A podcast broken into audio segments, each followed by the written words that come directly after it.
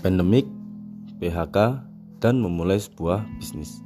Di tahun 2020 terjadi sebuah pandemik yang di luar dugaan kita semua.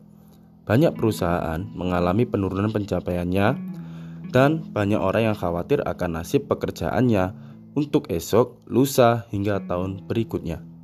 Salah satu langkah yang mungkin bisa diambil oleh orang-orang tersebut adalah dengan memulai sebuah bisnis.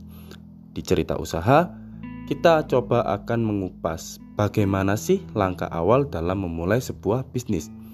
Untuk beberapa episode ke depan, kita akan memulai dengan berbincang dengan orang-orang yang telah memiliki sebuah bisnis sehingga kita berharap bisa memotivasi teman-teman yang ingin memulai sebuah bisnis. See you.